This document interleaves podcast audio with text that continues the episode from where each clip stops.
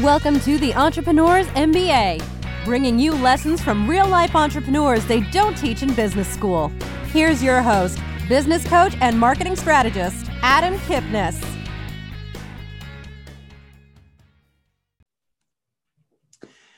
There's a big saying in, in the world of marketing, and that is content is king. The more content you have, the more people will find you, the better exposure you'll get, and the more people will know about you. But content for content's sake is not always the best path. You have to know how to use it. You have to know what people are listening for.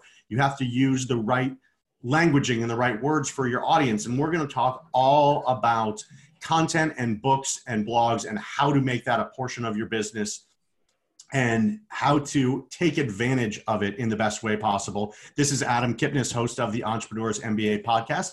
Appreciate you being here. And thanks to C Suite Radio for hosting the podcast. And I also want to thank uh, my sponsor, the Wine Ambassador, which is the nation's fastest growing wine club. If you like to drink wine and want it delivered with somebody choosing high quality wines at a good price, go to wineadam.com and check out more information on their offering. It's a great way to get wine delivered to your house and have uh, good wine that you don't have to just pick off a shelf at the grocery store and not know what you're buying. Looking forward to the conversation today. Uh, as you know, I've got uh, three books with another one coming out. Uh, you can get my book at freebookfromadam.com. It is eight steps to make more money in your business without spending any money on marketing or advertising. So go and download that. We'll talk about why that works and, and how to market that. Jyssica Schwartz, thanks for being with me today. I appreciate you having you here for the conversation.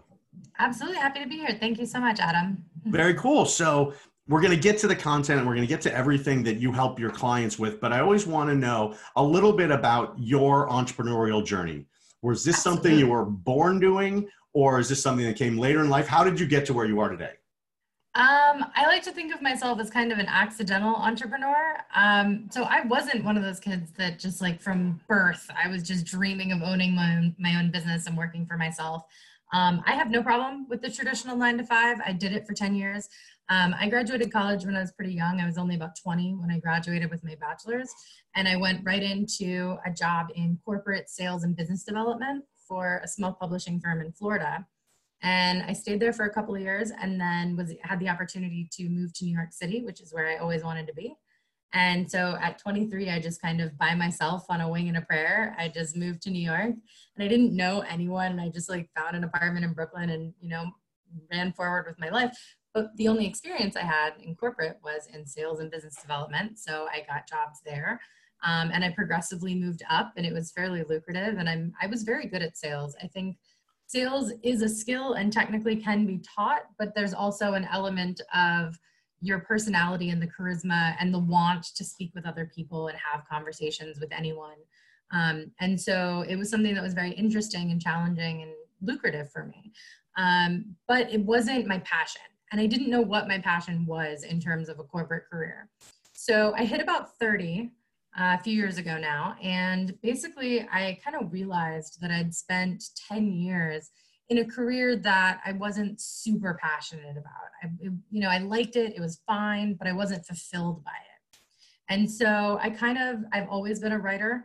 I have been, I've been keeping journals since I was a child. Um, and not like daily journals but like writing lyrics and songs and poems and stories and you know occasionally i might write about my day but mostly it was creativity and an outlet and a way to process my emotions and the things happening around me. Um, and i'd been blogging online since the days of like myspace and livejournal. So i have been actively blogging online since probably like 2002 um, I've gone through everything LiveJournal, MySpace, uh, Blogspot. I, I, currently have a WordPress and a Medium. Like I've kind of just advanced with all the different things. But basically, I wanted to be a writer and I wanted to see if it was possible. And so I have a lot of sales experience, I have a lot of marketing and business development.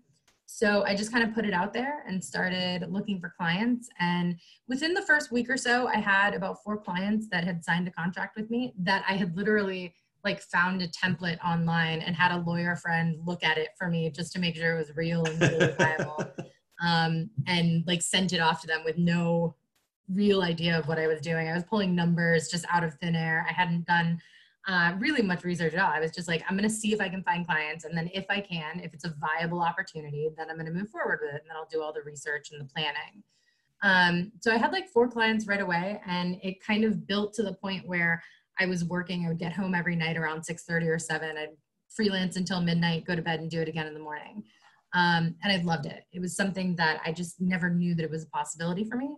And so my husband and I kind of did the math and we decided that if I could hit half of my current corporate salary, um, like a couple months in a row, then I could quit, then I could quit my job and just try to do it full time and just like really go for it and see if I could do it. And so I kind of was trying to be conservative. I was like, oh, maybe in like a year I'll be at that point. right. Uh, but no, uh, 90 days later, I quit my job. 90 days, almost to the day after getting my first client. The second and third month, I was already making well over half my salary just from freelance clients. So I just quit my job and I went about my merry way. And that was over three years ago. I've been that, freelancing full time ever since. So it's like, it's not like I had this dream of being an entrepreneur, but I, I did have a dream of being a writer and an editor and working, uh, you know, doing something that really fulfilled me. That's awesome. And you said your, your first job was in sales and business development for a publishing company. Did you stay yeah. within the publishing world for subsequent no, roles? No, I didn't. It was uh, that was it was a small company. I knew a couple people that worked there that I had met sort of in and around my college town. I went to the University of Florida, so it's like a really small, like very college town. The entire town shuts down when you know when it's football day. Right. very much a, the traditional college town. So I'd known a couple people in like from mutual friends who worked at this small publishing company. And I had actually applied to work in their HR department. And uh, I was there uh, waiting for my interviewer to come out. And I ended up kind of running into a couple of friends that worked there that we like sort of knew each other. So we were just chatting in the hallway and the sales manager like wandered by and told everyone to get back to work. And I kind of like got sassy and told him I don't work here. And we ended up, he and I ended up chatting for like 20 minutes. And by the time the HR lady came out to do the interview, uh, the sales manager was basically like, I'll take her. so it's like, it wasn't, it was just, it was kind of an accident. Honestly, that was kind of an accident too. So. Very cool. And so, so then you left that job and you went to New York. Did, yeah. did you like target publishing companies because you already sold there and figured no, that might be an wish. easy in? No, I wish. Um, so publishing is, so I live in the publishing mecca, Brooklyn, New York, like New York City. Uh, it's where like a lot of publishing houses are. And trust me when I say like my dream job, I would love to be an editor at a publishing company and like live my sex in the city life. Like right. I would love that. Um, I wouldn't now, I would not do it necessarily because they make less money than I do. Um, but it's very difficult. So I, I had to make a choice. I didn't even apply for sales jobs at a publishing companies here because there's no crossover if you're in the sales and customer service department of a publishing company, there is very little to zero chance of you making in the transition into the editing and publishing side. Um, it's very segregated still, and that's still the case as far as I understand it now. Um, and so even now, like I have several years of book editing and writing experience, and even now, like I'm really not qualified to work in a corporate publisher. Like I'm like what I my experience is not what they're looking for. Interesting. E- even even with the success of the publishing of other people's books and your own books. Um, they really look for, especially, especially. That's not true with all of them. So there are younger hybrid publishers. There are smaller indie publishers that are looking for those people. They want people that are kind of like with fresh perspectives, and they're coming in from a different background. But when you look at the tra- the traditional big, like the Big Five or like a Penguin Random House, like they're not looking for. They want somebody with like very specific, very transferable experience. So they're looking for people who have a publishing related degree, who did an unpaid internship as like the gopher at a publishing house and like worked their way up, which I think is awesome. And it's something I totally would have done if I had the opportunity to do it many years, many years ago when I graduated college. But I, uh, I mean, like I said, it's not, it's not that it was a passion of being an entrepreneur. The interesting thing is that if the right thing, if the right opportunity came along and it was like something that I really just fell in love with, I would absolutely go back to a traditional job. I think that there are advantages and disadvantages on both sides. And as a freelancer, I mean, I'm a full time freelancer, and that means that you are always marketing, you are always hustling, you are always producing content and putting things out in the world and getting exposure and marketing yourself because it's cyclical and it's unstable. And I can't, I can't, I have, there's no guarantee that any paycheck I make this month is going to be equivalent or more next month. When you go on vacation, there's no paid time off. You know, you don't have health insurance through your job or a 401k. Um, but you get the passion and the love and you control the process and you get to do whatever you want. Um, I can literally wake up one day and be like, you know, I think I feel like seeing if I can be an illustrator today and start reaching out to clients and seeing if anybody wants to take my drawings like I, I can add verticals and offerings and change my prices and my approach and who I'm marketing to on a whim. And it's awesome. That's very cool. And, and, and with your sales background and the fact that you're a writer, most small businesses out there, probably most of your clients, have neither of those skills. They can't write and they can't sell. They might be good at what they do, usually, but they can't do the things that you bring to the table. Usually they're good at one of those things. Actually, it's funny because I because I have a specifically sales background, it was very natural for me to start cold messaging potential prospects and reaching out and having conversations and understanding the sales cycle and how to market myself. Um, and it's really funny because I didn't know it at the time, uh, but I have since met quite a few editors and writers who hate marketing or don't understand it or hate sales or think it's stupid and irrelevant and it's so funny to me because i i just didn't know that a lot of writers and editors and creative people just have zero concept of how to sell themselves and how to sell themselves effectively. Um, whether they want to understand it or not many of them don't see how that's relevant to them. They're like you know i'm writing my writing is great. I shouldn't need to do anything else.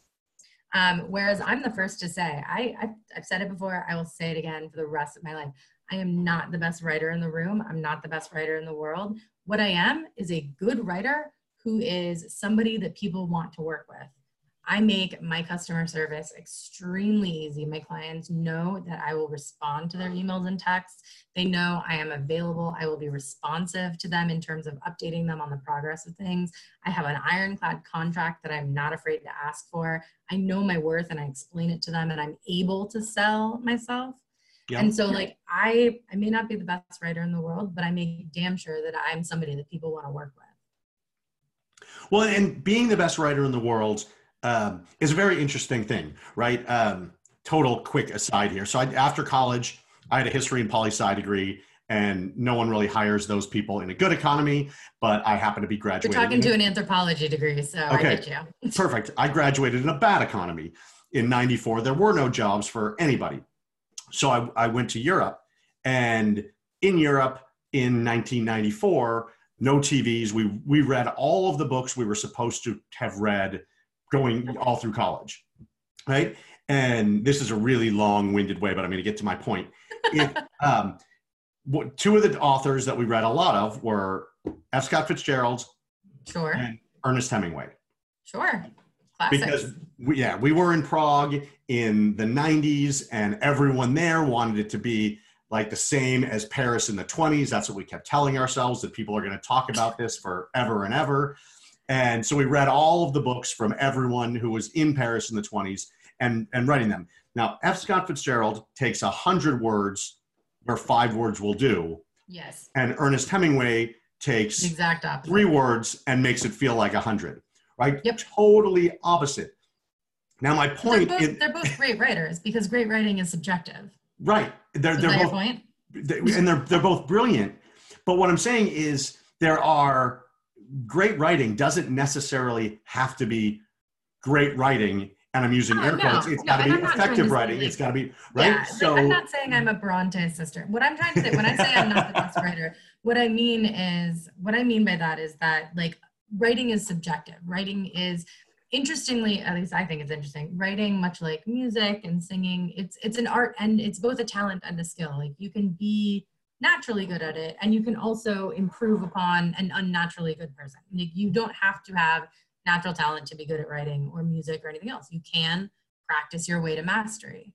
Um, what I mean by being a good writer is writing comes fairly easily to me whether I'm writing my next book or someone else's that I've ghostwritten, whether I'm writing a blog for a company I've never heard of before in an industry I'm not familiar with, whether I'm writing a script for someone's video for an e-learning course that they're doing, or last year I wrote a comic book that was awesome and something I'd never done before. Um, I did, I, I, write quite a bit of uh, like copywriting, like doing like uh, marketing emails for people or like Yep. website pages, things like that.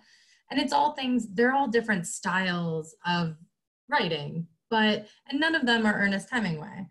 But writing comes fairly easily to me. I, I really love words. I love language. I love being able to evoke an emotion or put together words in a, in a particularly fun turn of phrase that makes you feel something. Um, and so, all I mean by not being the best writer in the world is that for whatever you need, there's probably several dozen writers in a 10 mile area who could fulfill that role. Like, I'm saying that what I have, while I know I'm good at it and I enjoy doing it, it's not unique. Like, and I know that, but it doesn't have to be. As long as you're good at what you want and at what you're doing, and you can sell yourself, and people want to work with you and they like what you're doing, and that's what matters because it's not a world of scarcity. I mean, in my experience, the more successful I am, the more opportunities there are.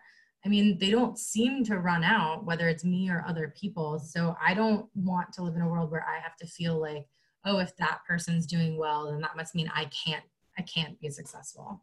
Right.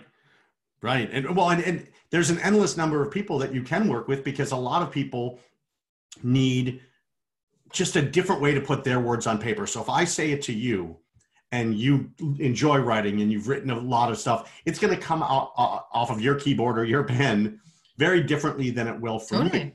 Right. And so if I can explain myself to you, you can put it in a language that other people can understand where Absolutely. I may not be able to. On audience, it always depends on your audience too. I mean, like I, I get to draw from kind of my sales and marketing background when I'm doing copywriting, and then, but I love research. I'm very type A. I'm very like I like things to be planned. I love research. Um, every year when I schedule our family vacation, like I'm like very specific. I have everything booked. I know exactly what we're doing. Um, but I have, uh, I love doing research. So when I'm writing blogs, just like general blogging for a company, like a great example is like I have done blogging of like current events within the cannabis industry. I've blogged for cannabis industry companies, like cannabis companies in California or Seattle, um, where I don't have a ton of experience. Like there's nothing on my personal blog about cannabis companies and like the current events happen, the, the regulations around the world as they're changing and as studies are done. But it's interesting to research and find out more information. And I'm a generalist, so I actually have like a, a little bit of information about a lot of different topics. So it's one of those weird things where like I have like a small nugget of knowledge on almost anything. I, I like to say I can go this deep, and I'm doing a little inch deep on a thousand different topics. If we have to get deep into the conversation, I'm going to be dead in the water. But if Oh you, yeah, I got about like three topics that I can go like ocean deep on. But I have probably like 40 that I can go like puddle deep on. oh yeah, I could. You want to talk cannabis? Oh, I can go there with you. Talk politics? We can do that. You want to talk about Yeah, we got Global warming? Sure. like most things. exactly exactly we're talking with jyssica schwartz on the entrepreneurs mba podcast just talking about writing and content and how important it is but don't overthink it find someone who understands you and can help put your ideas on paper that's what jyssica does for her clients whether it's through blogs whether it's through content for a website or whether it's through books so i want to turn it a little bit to, to books you've got three books with one more coming i've got two books. Well, I've got four written, two published, and two more coming. I've just got to get off my ass and actually put them Are you out there. self-publishing? Um, one was published by um, a s- non-traditional but more traditional type publishing company, a small publishing company that just deals with with coaches and consultants. The second one I self-published, and that's free book from Adam.com. That's just essentially me putting it out there for marketing. And then uh, the other two are going to be published by a local uh, friend of mine who owns a publishing company.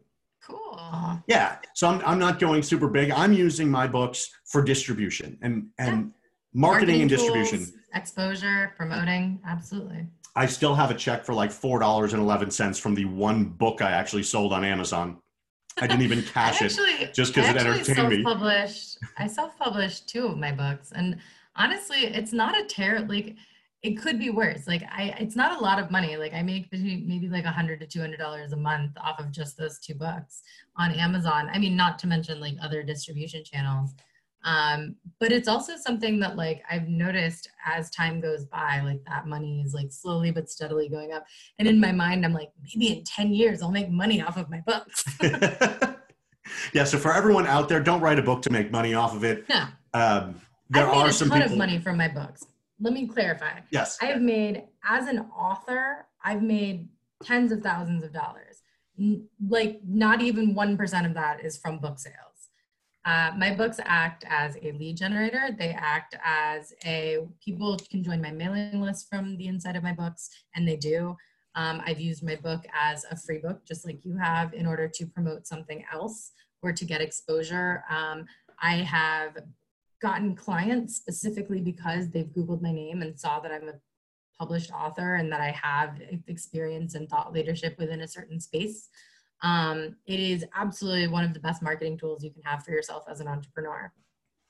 I, I agree, and and and I, and I love that you said that because that's exactly where I want to go with this sort of line of questioning. So I've got my free book, I give it away, and then I can use that book in a number of various different formats. It can be part of uh, a blog, it can be part of an article, it can be my drip campaign when we're do, when I'm doing an email series to new people, right? So you can do it in a lot of ways. But why why is being an author so important? And this is I'm going to go into your your psychology background because interesting when people get get announced like you could be on TV, you could have a successful company, you could say you're a CEO, but if people hear being you're an author, author is an additional layer, and, and, it changes it. Why why is the book so valuable in your experience for so business owners? I've thought a lot about yourself? this actually. Um, it's it all comes down. I believe it all comes down to perceived credibility um, perceived authority and credibility. So technically, any moron can write a book. Like that's anyone can, like anyone has the ability to. Does that mean it'll be good or that it'll be published or that it'll make any money? No, not necessarily. But technically, it's a thing that anyone can do, right? Yep. So, uh, but it comes down to perceived credibility. If you have a book that is objectively successful, it's won an award, it became a bestseller in some area, it uh, is something that people have purchased and left good reviews on. Even if you have 10 reviews, if you have 10 five star reviews, that's saying a lot. 10 people bothered to take time out of their day when they don't even review, you know, the dress they spent $2,000 on, you right. know, and to say that they liked it.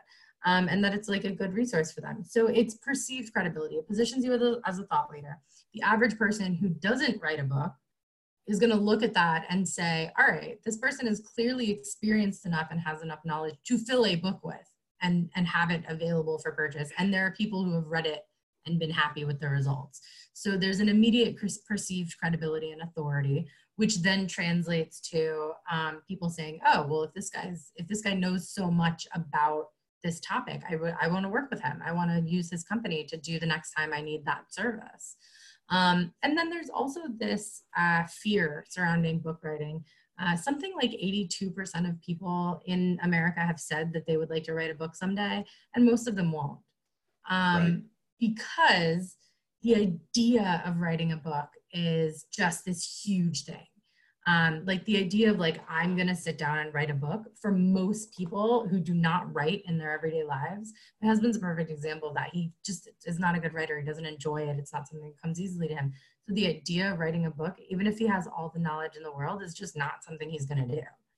Um, but it's also a challenge because like think about it. I'm i'm certainly not a carpenter so the idea of building a house is not something i'm ever going to do. But if you take any major challenge, any major thing that you want to do, any project in the world, renovating a bathroom, writing a book, uh, you know, teaching a class, whatever you want to do, you have to break it down into, into manageable steps. I mean, it really comes down to you're not building a house. Like the first step is maybe like drawing a design and like paying someone to draw you a blueprint you know and and so you you start breaking it down. And so when it comes to writing a book a lot of people think like oh i have a great idea and they just start typing. Um, and and you really get two types of people in that situation. You get one and this is not 100% of the time there will be exceptions but most of the time there are two responses to that. One they start writing it's going great for a few chapters and then you know all of a sudden they realize that they kind of went off on a tangent and have no idea how to bring it back to the point and they don't have an outline, so they're not entirely certain what the point in that area was supposed to be, nor they also have difficulty coming back and keeping the, the momentum rolling because they haven't planned a schedule, they don't have an outline, they're not really sure where the book is going next. So it becomes challenging and they quit. The other type is one who will start writing and then get frustrated and quit altogether and just not even try to push put it all together. And and to be fair, like if you just start writing and you don't have a plan in mind, yes, it can be very difficult to get to the point. You're more likely to go on a tangent. You're more likely to miss out on what you're trying to say. You're more likely to have a weird order where like someone reads it and it feels like it just jumps around a lot. Yep. And it's more difficult to put it in the right order if you've already written, you know, 60,000 words. So I, I, truly believe that when people think of the idea of I'm going to write a book, uh, it's it's a big big idea. It sounds hard, so a lot of people don't want to do it. But if you think about it in terms of like, first I need to come up with an idea, and then I need to just kind of create a, an outline, create a bullet point list of like, what would I want my book to say? And they're able to like break it down into manageable steps. It becomes so much easier. Um, but to most people, they don't see that. So seeing someone who did successfully write a book feels very impressive. Yeah, it makes sense. And and you know, I, when I wrote mine, right, I the, the first one was literally just a, a, number of different ideas. Each became a chapter. The, chap- the chapters together became a book when you put some transitions in. Right. I'm not saying it's a genius. Might not be the most cohesive thing in the world, but it works. but it works, right? And it's and it's it's sort of built that way. It's not a novel. It's a nonfiction book on how to be more organizationally effective in a business. Absolutely agree. My first book is very similar. Right. Organizational effectiveness is not about um, you know, having a climax at the end that everything's leading to. Yeah, and you're not you're not sitting there writing, you know, creating complex. right? Um, so actually, my first two books are like that. But when you're writing a book, you don't actually have to write the book, right? That's where people can work with you or someone like you, where they can bring their knowledge to the table, they can bring the idea, and have you put the words together as a ghostwriter. Tell us a little bit about just what you do as a ghostwriter and how people can get out of their own head of, oh my God, I'm, I'm going to write a book, and then they don't do it right? because they, they've got the knowledge in them. They just don't oh, know yeah. resources I mean, is available. Ghostwriting is so much more time and labor intensive than people assume. But the basis of ghostwriting is you are taking the author, the original author's expertise and knowledge, concept, and ideas, and you're just like basically if you were to do just a huge brain dump of everything that you wanted to talk about on a certain topic and give that to a ghostwriter and the ghostwriter is able to go through and find commonalities and find a structure and an order that makes sense and put it in the right order and then gives it gives it back to you and says hey what do you think of this order? And you're able to come to it and say as the expert you're able to look at it and say all right um, some things are missing, but also this looks really good. I'd never thought about it that way. And then they're able to basically take, the ghostwriter takes all the expertise that this person has. And sometimes it's interesting, you know, some people who don't consider themselves good writers or who want to use a ghostwriter because they don't have time or they just, you know, for their various reasons. Um, sometimes they'll find that they'll like record themselves just uh, dictating their thoughts and information and then the ghostwriter is able to use that to kind of get an idea of their cadence and their tone and their voice um, and use that to make the book sound more like them. Um, we do a lot of interviews to try to get like it's it's not something that the, the person that the author would just be like all right write me a book about marketing. Bye. See you in a year. Like it's it's labor intensive it's like time intensive for both parties which is why and it's also quite expensive. Right. um, and i would say probably at least 70% of the time that I've been approached as looking for ghostwriting, at least 70% of the time, the person is actually a decent writer. They need some sort of accountability and support, maybe. Um, but really, they don't need a ghostwriter, they need a good editor. Because a good developmental editor is taking a finished manuscript and going back and looking at the order and the structure and the word choices and the diction. And you're looking for not just proofreading, you're, it's not a copy editor a developmental editor is someone who's taking a completed manuscript and really like zhuzhing it. They're, they're not just doing the, the final polish with like grammar, syntax, and punctuation. They're actually going in and like changing sentence structures and rewriting certain paragraphs to make more sense.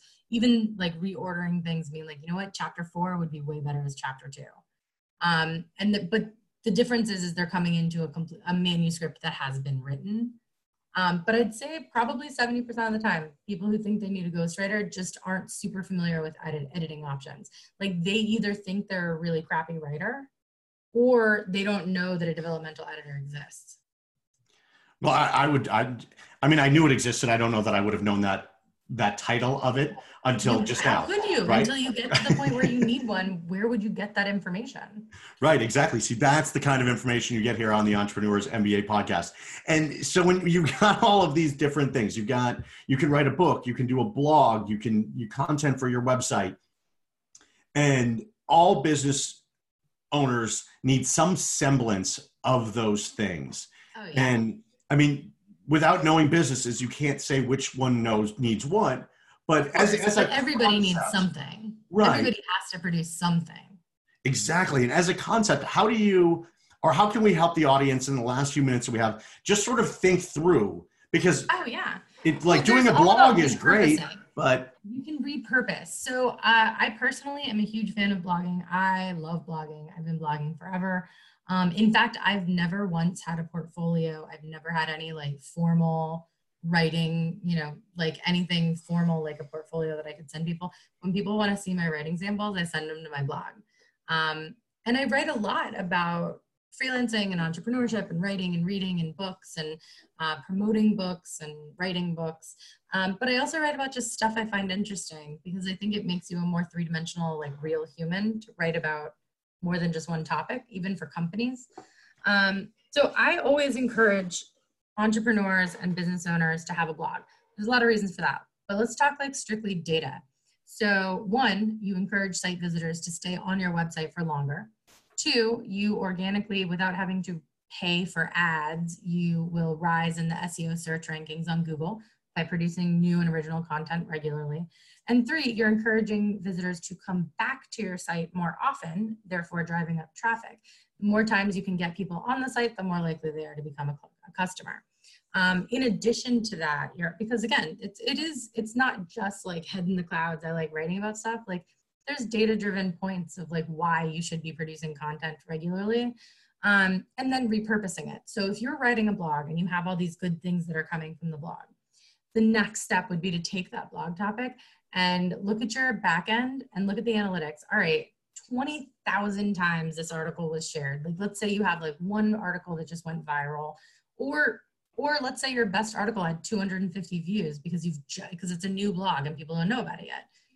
Take that topic. Clearly people are interested in it. Clearly it's your most liked article take that topic and let's write uh, let's do a youtube video around it where you're talking more in depth and giving examples and really being able to show your knowledge and your passion take that topic and cross post the blog on something like medium which is a free blogging platform that allows cross posting put it on your linkedin another place where you can have cross posting with the same content.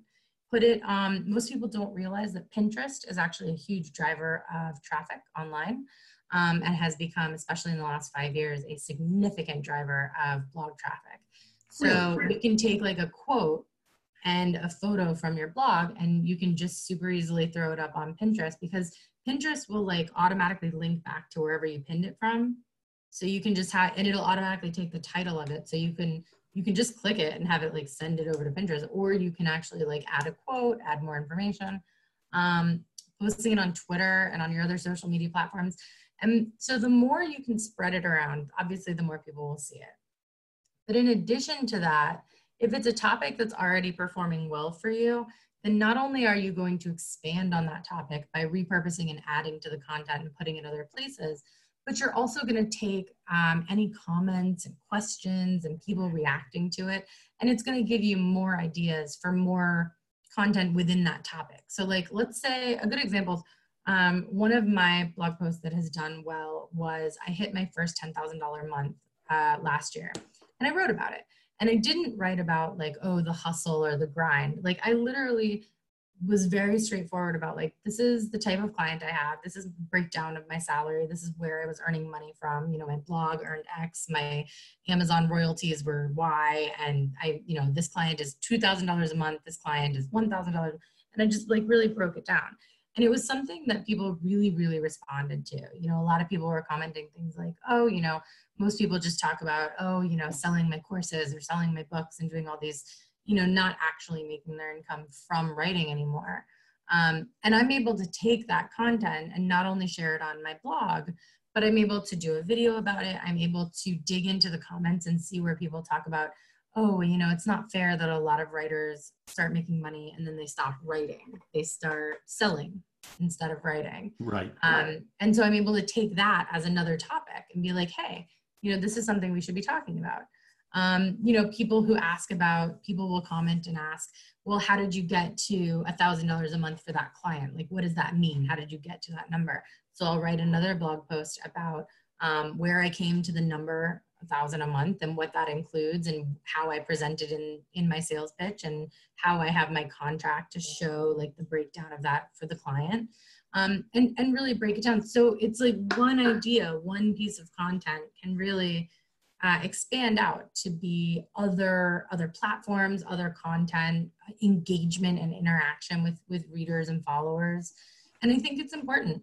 You know, uh, I don't do as much blogging for for companies as I used to. It used to be like the main thing I do. These days, a lot of what I do is manuscript editing, which is one of my favorite things. Um, and then I've recently started working with a couple different e-learning companies and uh, doing uh, like editing their courses, like the scripts and the video. Like I don't do the video editing. I do the editing, the writing for the videos. Um, and I find that extremely interesting. I just, I really like to learn. So like doing things like that is super cool. I've gotten to work with publishers, like uh, not just vanity publishers, but hybrid and indie publishers as a freelance editor. So I love doing stuff like that. That's so, so that's, cool. that's one of the rad parts about being uh, a freelancer is you really can pick and choose what you want to do and who you want to do it for. But I wanted to touch on marketing, something you mentioned earlier about how important marketing is in selling yourself. And I get a lot of questions about like, where do I find clients? And um, I think one of the most important things is I follow up with previous clients. So a lot of my current clients are referrals uh, from previous clients. And that is because I am not afraid to about every three to six months, I will shoot an email to every client I had in the last 24 months and just check in. You know, hey, how are you doing? Loved working with you in 2018. Just wanted to check in, see if you or anyone you know needed any writing and editing services. Oh, you know, fun fact, I recently did X, Y, and Z for this other company, and I just thought it might be cool. So if you want to check it out, click here like not selling them anything, just like sending them like a free, you know, a little link to like an article I wrote on my blog or something that maybe, you know, maybe it'll be useful to them. I don't know. They can they can delete it. Yep. So I always ask for referrals and check in with previous clients. Uh, I do look at some job ads like uh, ProBlogger and FlexJobs and um, you know like online job boards. Uh, I find that LinkedIn is basically useless for freelance work. Like they're they have some, but like thousands of people will apply to it. Uh, surprisingly, I get a couple. I do get clients every year. I get at least a few clients from Craigslist.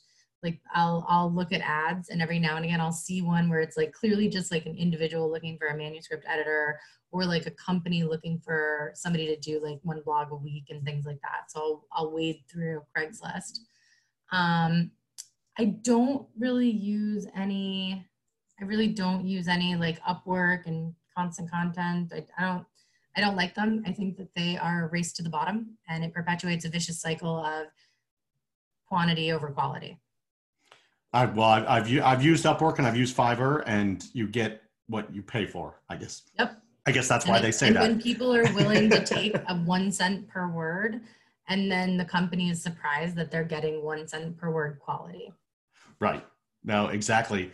Um, yeah, you've given me a ton. So the last five minutes for everyone listening, listen to that last five minutes over and over again because Jyssica gave you like eight ways to monetize any piece of writing, any piece of content you have, from a blog to a video to repurposing it to email. She gave it all and she just listed it out. I don't know that she knows she just gave away like fifty thousand dollars worth of content in a five minute period of time. on my blog every day. And, no, hey, we give it away free here, right? That's yeah. that's the whole point but that was genius. And so I want to thank you for for being here. I want to thank you for just the amount of information you just gave everybody. Thanks. It was raw, it was real, and um, if they listen to one thing that you said, they will make more money in their business. I hope uh, so. I really believe that you know marketing. Just don't be afraid of it, man. People. I don't get it. I, I I mean I get it to a certain extent. Like sometimes you just don't like talking to strangers. Like I get that. But like I've written like templates. Like if you look at my blog, if you ever go to medium.com slash at Jyssica Schwartz, uh, there are I have templates of like email templates that you can send to people and just plug and play to tailor it to like jobs that you're looking for. I can do, uh, I have my entire contract. I posted it online for free for people to just copy and paste if you don't have one. Um, there is a lot of contradicting information online. So, you know, take everything with a grain of salt, including me. You know, if something I'm doing doesn't work for you, don't do it. Everyone should do themselves and be happy with what they're doing. But if you're not happy with where you are, like you only are going to stay in the same place unless you take action. Agreed. And and finding good partners that can fill in gaps where you don't have the time, the expertise, totally. or the desire to do it. That's where I come in on the, the strategic planning and marketing side. That's where Jyssica comes in on the content, the the writing, and just the the different ways that you can parse the same thing over and over. Jyssica, thanks for being on the show. Thanks for the content. I really appreciate it. You're welcome. Thank you so much. You're very welcome. And thanks everyone for listening to this episode of the Entrepreneurs MBA podcast. Definitely um, connect with both Jyssica and I. Um, both of it's just our names on all social media. Jyssica Schwartz, Adam Kipnis on all social media. You can go find us. Thanks again. Look forward to having you on the next one.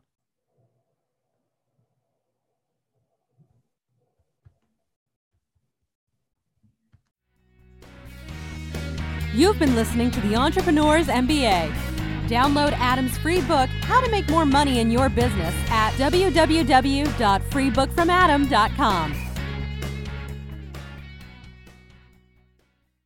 This podcast is a part of the C Suite Radio Network. For more top business podcasts, visit c-suiteradio.com.